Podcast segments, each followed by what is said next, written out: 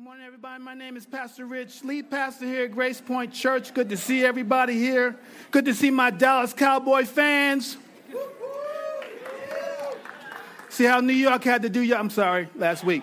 But it's okay. I tell you, it never happened again. So when New York makes the uh, Super Bowl, don't be upset. Anyway, and it goes without sermon series. It's a big deal. It's a big deal you guys don't win. To you, not to me. Anyway. But really, I want to welcome you today. I'm really excited about this, this part of our series. We've been talking about big deal, had to talked about the different subjects, and today is posterity. You probably said, what does that word mean? It means generations. We're all a posterity of Adam, generation after generation. How God wants us to be the catalyst to bless future generations, those who are here and those who are to come and how that's such a big deal. God builds generationally. When you talk about the, the God of Abraham, J- Jacob, and, and Isaac, all those, he always builds generationally. The church, to survive through the 21st century, has to build generationally. Otherwise, we will close our doors. The church always has to keep a 100 year vision. And that's what we're talking about today posterity. How does that have, what does that have to do with the church of Jesus Christ? A whole lot. Because we reproduce what we are. And we're seeing a, a, planet, a world, without Jesus, what that looks like. And people are reproducing what they are in our workplace, in our neighborhoods. And the church is kind of that's not my problem. But the problem is, the problem has come to the doors. And God has given us something so powerful to change the world, change your family, change your neighborhoods, change everything. His name is Jesus Christ. And we're going to continue in the book of Deuteronomy. This is at the end of Moses giving the instructions, renewing the covenant, giving them instructions. He's not going in. And you'll see when we go read this, you'll see if you look at the book of Deuteronomy at 30, uh, chapter 30, he even prophesies how they're going to mess this up and God's going to bring them back. And they said, No, we're not going to mess it up. Well, if you keep going down the book of Joshua, they start messing it up. But God's grace brings them back. Like in New Testament, when we mess it up, Jesus brings us back. Amazing. So let's go to Deuteronomy chapter 30, verses 19 through 20. Again, posterity, descendants, children's children, succeeding generations. It starts this in verse 19. He says, I call heaven and earth in witness against you today. I love when God makes a contract with us. He doesn't depend on me to be the witness. He's calling heaven and earth. So that's who you got to report to at the end of your days. Been reading the book of Revelation? You're not going to be reporting to me. You're going to be pointing to God in heaven and all the witnesses in heaven. Against you today that I have set before you what? I love it. Simple and basic. Blessing and what? Therefore, choose life that you have, that your offspring what? May live. How will they live? Loving the Lord your God, obeying his voice, holding fast to him. For he is out your life and length of days that you may dwell in the land that the Lord swore to your fathers, to Abraham, Isaac, and Jacob, to give them. Seeing a scripture here, he's rehashing, renewing the covenant that was 700 years earlier that he gave to Abraham in Genesis chapter 12, verse 2. I'm going to make you a great nation.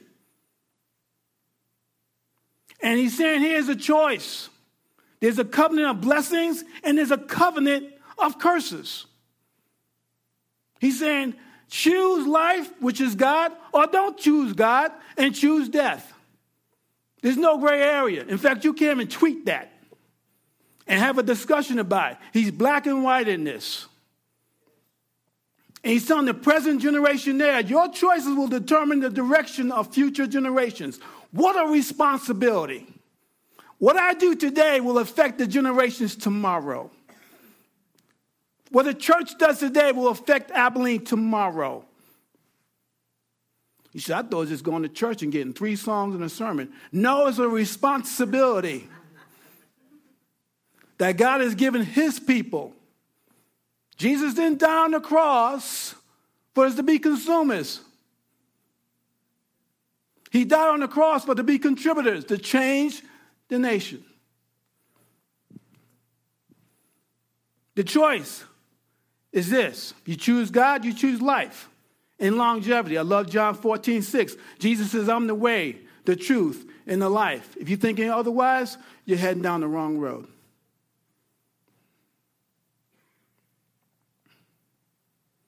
And you know, one of the most important decisions we'll make ever in our lives is who we're going to live for.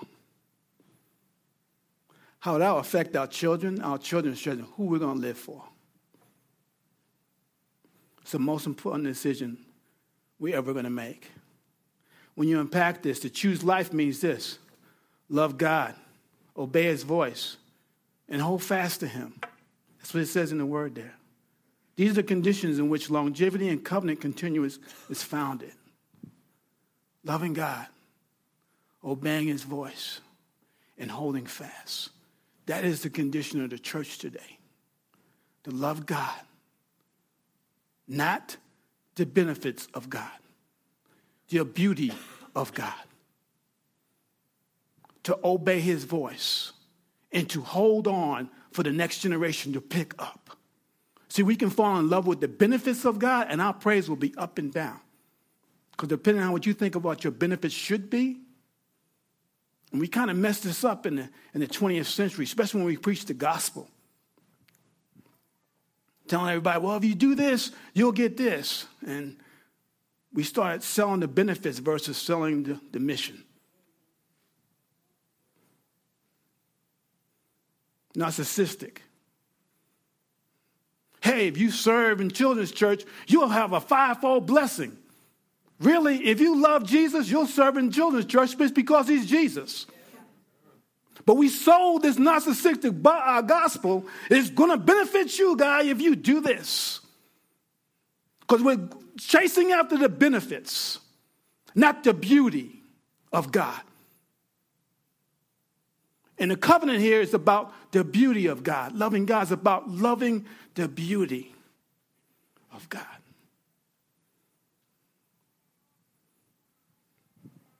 First one is loving God our greatest blessing in our relationship with God and the life He provides. We have the privilege of passing this life and inheritance down to our children's children. See, long, I learned this growing up. Loyalty leads to longevity. Loyalty leads to longevity when you're talking about loving God. When you're loyal with Him, he commands us to be loyal. Now, this is not, what he's saying here is not a, a uh, recommendation. This is a command. Be loyal, because he is loyal to us with Christ. Be loyalty really leads to longevity. You always find a child who's on fire for God, you'll find the parents are too hot for God. They're on fire. It spreads to the family if, the, if it's in, Jesus' indifference in their lives, you'll see the fruit of your indifference. And you'll get mad at your children. Why are you acting like that? I'm just acting like you, mom and dad. Loving God is so more important. I always tell men today, what can I leave my wife? What can I, sh- when I leave my kids? Show them how much you love their mother. That's longevity. So he'll grow up or she'll grow up and know how to have the right relationship. Because she watch you mistreat your mother, she's going to marry someone just like you. And you're going to get mad at the guy who shows up, but he's just a, he's just a spitting image of who you are.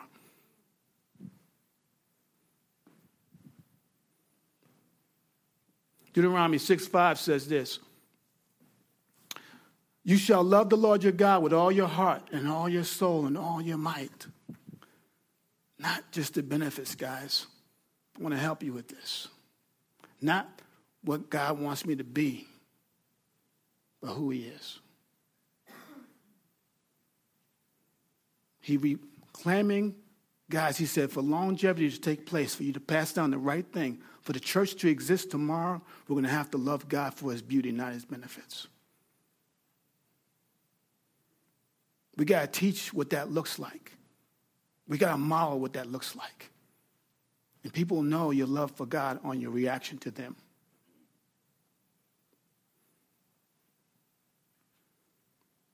Second one is obey his voice. Choosing life means to choose what God wants for you above all else. See, naturally, we can't really obey God because we're bent towards sin. We can't even work up a good thing because the way we were born into sin. And it's only in Christ that we can be made righteous and perfect before Him. We can't do anything apart from Christ. Even good works is not good works without Christ in the middle, in the center of it. That's why I love God and His grace. Grace is amazing. His grace trains us and empowers us to say no to sin. We have God's grace to help us not to live the old life, to, to put off the old life and live the new life. And to have God's grace, we have to be with God every day. Without God's grace, we are in big trouble trying to do good works and try to be nice people. It doesn't work. Because the minute someone hacks you off, you'll discover what's inside of you. And if God is inside of you, you'll respond a whole lot different if He's not. If it's just your good works, you will quit, like He said in John, Genesis and uh, Galatians chapter 9, 6, 9. You'll give up because you've been trying to do it. But when God's grace, and you recognize that same grace that saved you, trains you. That's the Bible. That's why you got to read your Bible every day. And every day, what? Everybody sound like I don't want to do that. Well, that's the problem. Sorry. Titus 2.12. I'm on it today, and I'm just going to be stepping on everyone's houses today. Titus 2:12 said, "For the grace of God has appeared, bringing salvation to who? Come on, you can speak back. For all people, training us to renounce ungodliness and worldly passions, to live self-controlled, upright, godly lives in the present age. The grace, what I'm talking about, is Jesus. He was full of grace and full of truth. Grace the Savior became grace the teacher. Think about it. Grace the Savior that saved me is also grace the teacher that's teaching me to renounce ungodliness. That's amazing when he comes alongside and helps me with that.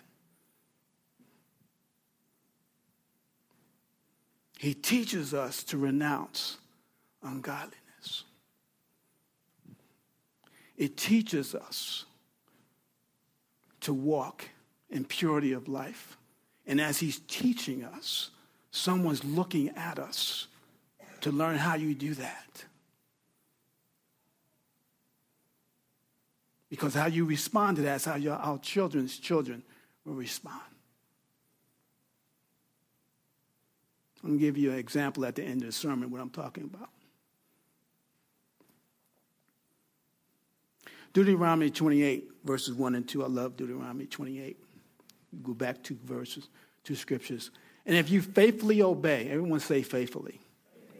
Lord your God, being careful to do all, everyone do all his commandments. And I command you today, the Lord your God will set you high above the nations on the earth.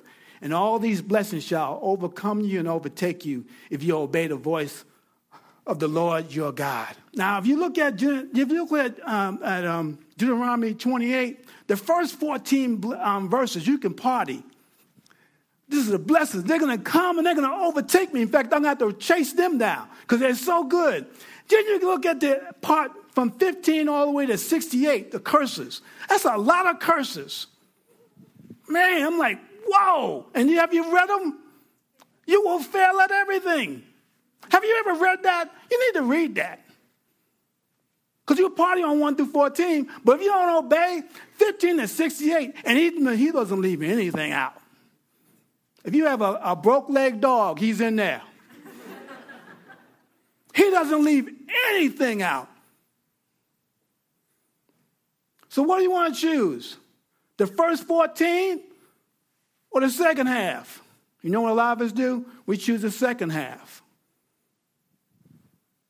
And it says that those curses will not just go on you, they'll overtake you. It'll go from generation to generation to generation.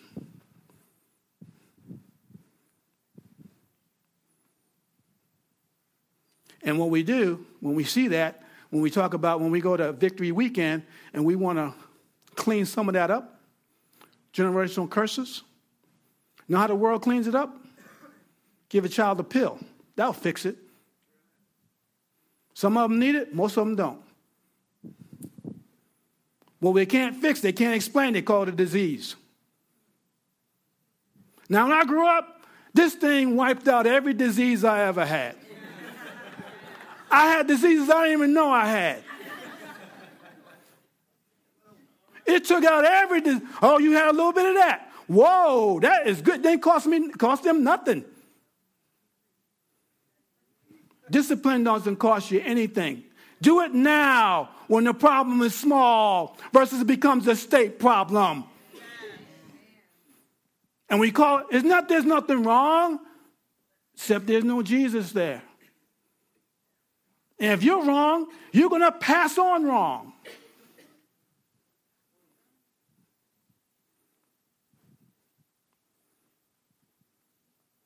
Got the whole, you got to understand the blessings and curses. See, we don't understand sometimes that we want to be, we think because we're older, we're mature, but really maturity comes with responsibility. If I have children, I'm not res- being responsible for them, I'm immature. And realizing there's people behind me looking to make sure what I'm saying is what I'm doing. You know, it's hard to sell anything if you're not buying it. Like Brother Paul, he works, he works over in Ford, uh, Arrow Ford, and when we go to lunch, he brings some nice car all the time. Now, he's, you know, he bleeds Ford. Now, if I go to his place and he, I go to his house and he has a Toyota, first I'll say, brother, you finally got saved. But if he has a Ford, or he doesn't have that Ford and he has a Toyota, he says, man, I don't, I don't believe in that. He's only doing it for the check versus doing it because he loves it. He's sold out to it. See, a lot of us want to walk in the benefits of God for the check. For the check, I get hey, I get a blessing today if I do this. If I don't get the blessing, forget about it. Then they want to celebrate when you do what you're supposed to do. You tithe. Oh my gosh, have a party. You're supposed to tithe. I served three months. You're supposed to serve. You want me to build you a monument? Where am I going with this? I got to get back on the stage.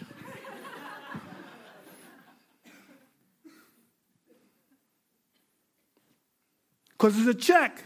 No check, no service. No benefits? Hey, you do this? You have, hey, no, well, I have no time, brother, because I have no benefits. Well, how's it going to benefit me serving?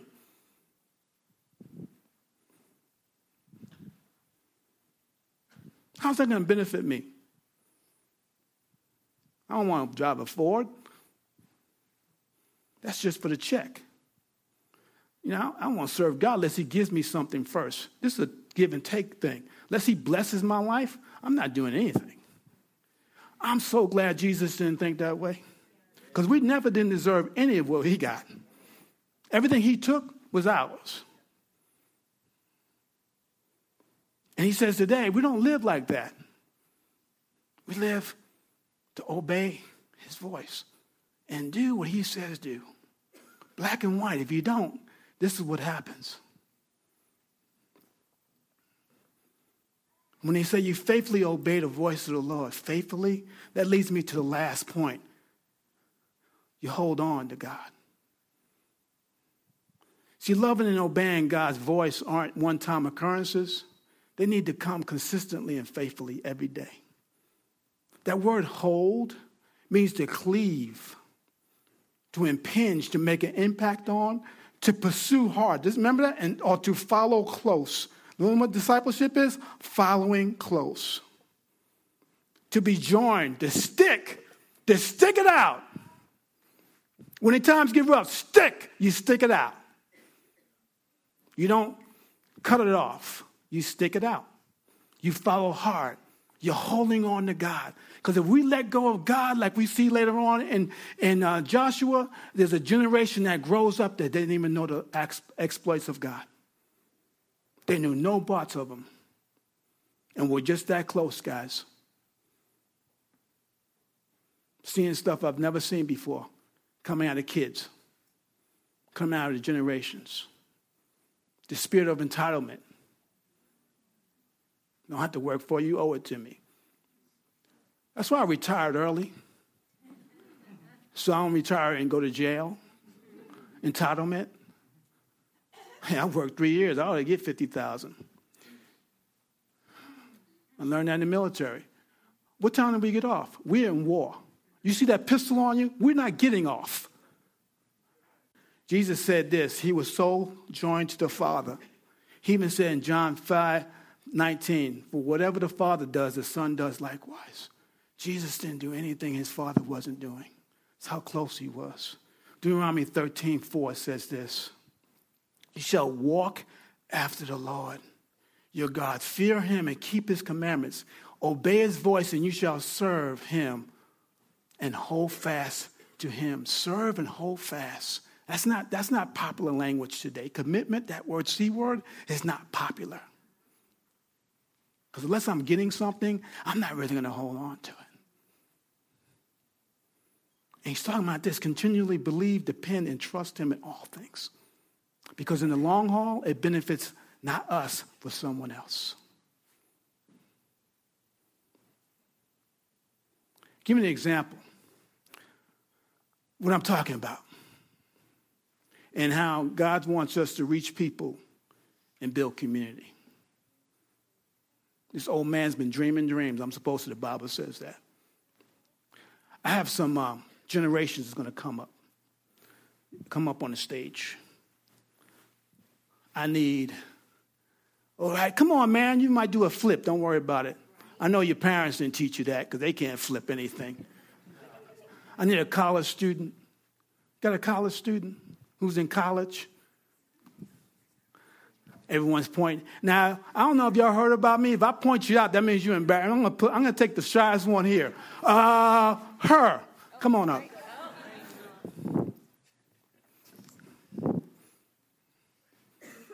Come over this way. I want y'all to line up according to age. I need a, um, I need a uh, young adult who's out of college. Where's she at? Okay. What are you doing all the way over? You got to come from, you got to be next to me. I'm the adult. You got to get a job now. Just kidding. Okay. Co- um, young adult, college, teenager. Austin.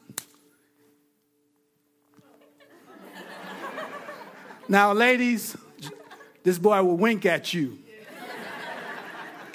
Can't tell you where he got it from, but he's just a spitting image of his dad. Anyway, okay.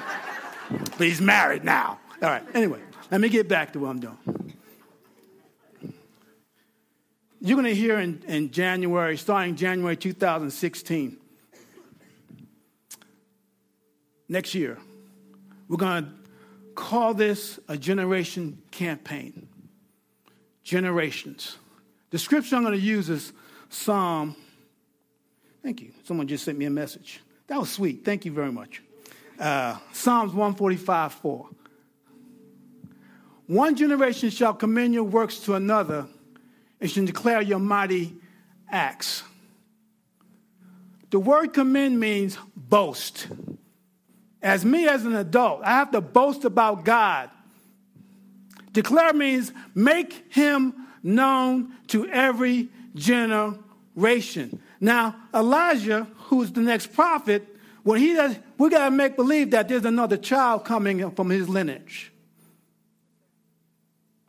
For generations to come, that puts responsibility on each and every one of us. Because what we do today, the scripture is saying, what the choice we make today will affect the decisions of our generations tomorrow. We can teach them to walk close to God, or we can teach them to walk away from God. When you go all the way down and you start getting the book of Joshua, start reading that when the series is over, and you'll see the series of compromise. Joshua got over to chapter 24. He told them, For me and my house, I'm going to serve the Lord. I have to stop this because you guys are sliding way out of control. And when we're talking about generations, Grace Point Church, I'm taking us. God wants to take us to reach people and build communities. Some of the things you'll hear about. We owe $58,000 on this building. We need to pay it off. That means if 50, was it? Let me make sure I get it right. If 58 people pledge $1,000, it's paid off. If 100 people um, pledge $580, it's paid off. To renovate, not this side, but the kids' side. So people want to bring their kids here. And the youth side, to blow this building up, gut it out and redo it. The figures I got right now is $90,000 I want, I want to raise in two years. You say that's impossible. No, the God we serve does all things well. I'm putting this all together because in 90, 2016, we're going to serve it out. We're going to live this. We're going to do this. Because generations are in the balance for it. It's not about me. It's not about my gifts. It's not about my talents. It's not about what I'm going to position. I don't want to be famous. I want to be faithful. And we take this and make this a home base. And if you guys been looking, I've been driving around this whole town looking at land. There's no congregation on the southeast side. There's land all over the southeast side waiting to be open for a church to buy land. Because when we talk about reach, which is our 2000 words 16, two word for 2016, we don't reach people by praying for them to come in here. We actually go.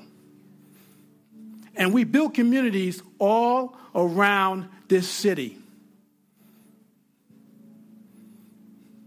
This is mothership.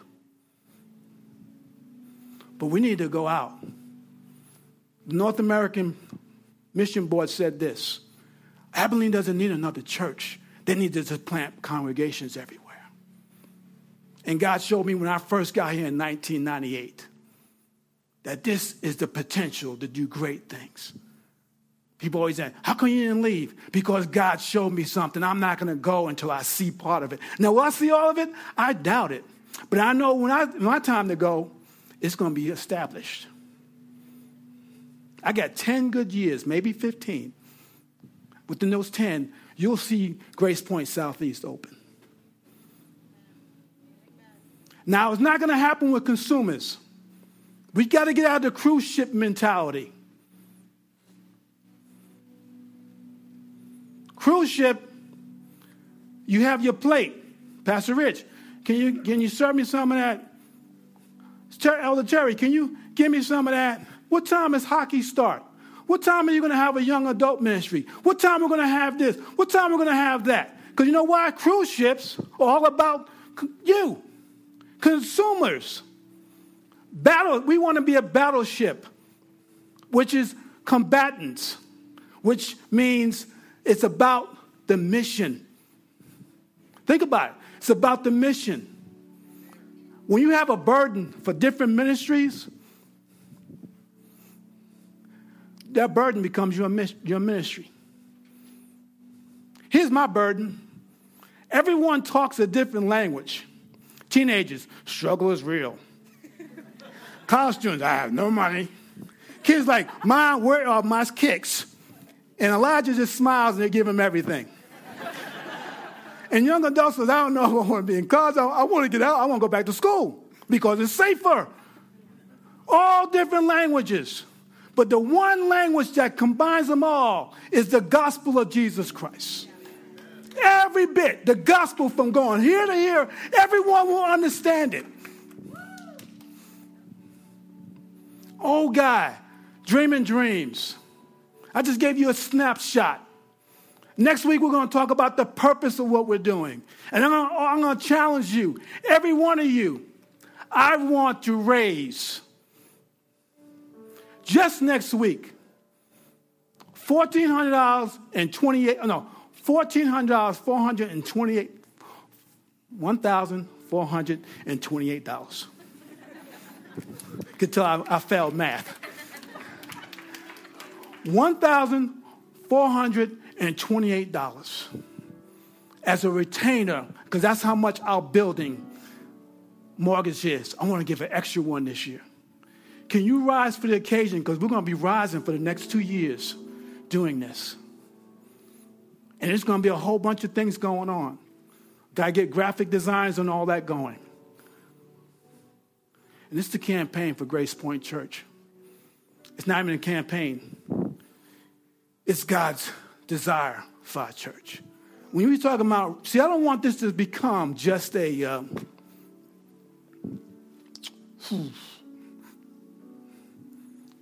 something I'm selling, but I'm not buying. See, when you are buying it, people know. You, can, you make a great salesman. But if you're not buying it, and I'm talking about buying all in. I'm not talking about once a month they come to church. I'm talking about getting involved in this place. Because in January 2006 and February, we're trying to get and go to two services. Tired is one service. This is 1980s style. That's what they did in the 80s. One service, 11 o'clock, everybody be happy. It doesn't work. We need multiple services to get all the people in here.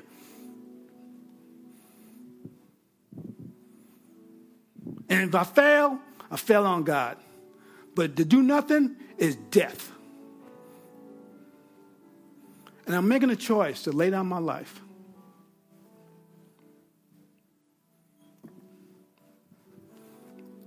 A lot of you don't see my wife here this morning. She is um, in the back.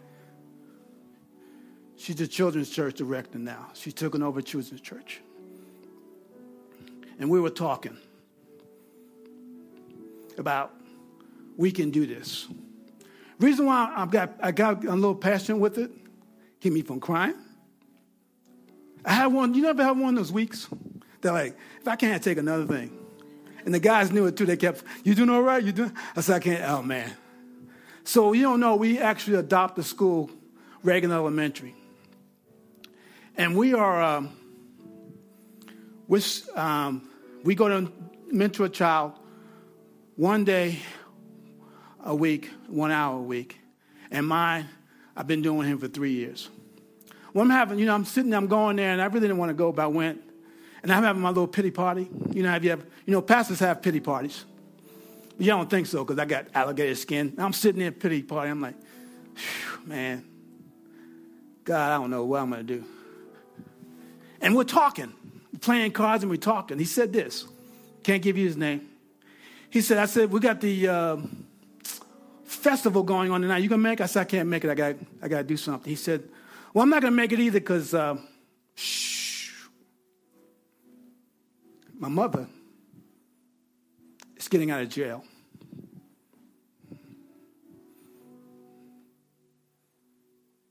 And I said, he said, so nonchalant. My mother's getting out of jail. I said, it knocked me off my feet. And we started talking about that. And he had told me before where he likes to stay because he doesn't appreciate certain things. It's in third grade his projection in third grade, he ought to be a statistic. But the only thing that can turn his statistic, he, he listens to the gospel. The gospel is the only thing that can change his family tree. If it takes five years, I'm not allowed to say anything about Jesus. But I can show him Jesus until he acts old enough to ask a question. You want to know what makes me go? That's it. Changing family trees. And I want to tell you something. Everyone looks at quantity, But if you look at this, if you look into expert books, we're the health, one of the healthiest churches in this city. You know why? Because we have every generation represented. Especially now, imagine I'm the only one that looks, I'm the only age in this church. We won't last five years. But we have to take Elijah, the prophet, and one day, Elijah, God willing, unless he changes his mind, will be here preaching. And this young man, whatever he's doing, this young man, he's not a statistic. Teenagers, everybody say, oh, teenagers, oh, gosh, we need to trust each other again. Adults need to trust the young adults. The teenagers need to trust everybody. It's not, can, everyone has an ability to do it on their own, but God didn't call us to do it on our own.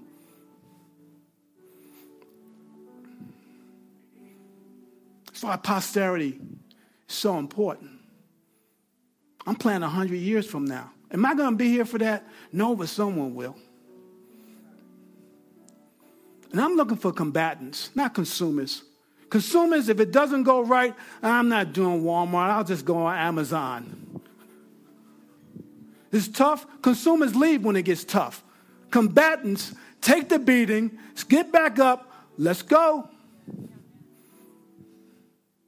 You know why? Because I need the beating. Because for me, us to experience breakthrough, I need to be broken. That will never preach on Twitter because we like to feel good. But I told everyone this year, this year was forming me. That Chris Pate, one of my good friends, he called, he says, Man, you, what do you call me? He called me the, uh, you're Wolverine, brother. I call you Wolverine now. I said, Okay, I'll be Wolverine. I just got the whiskers.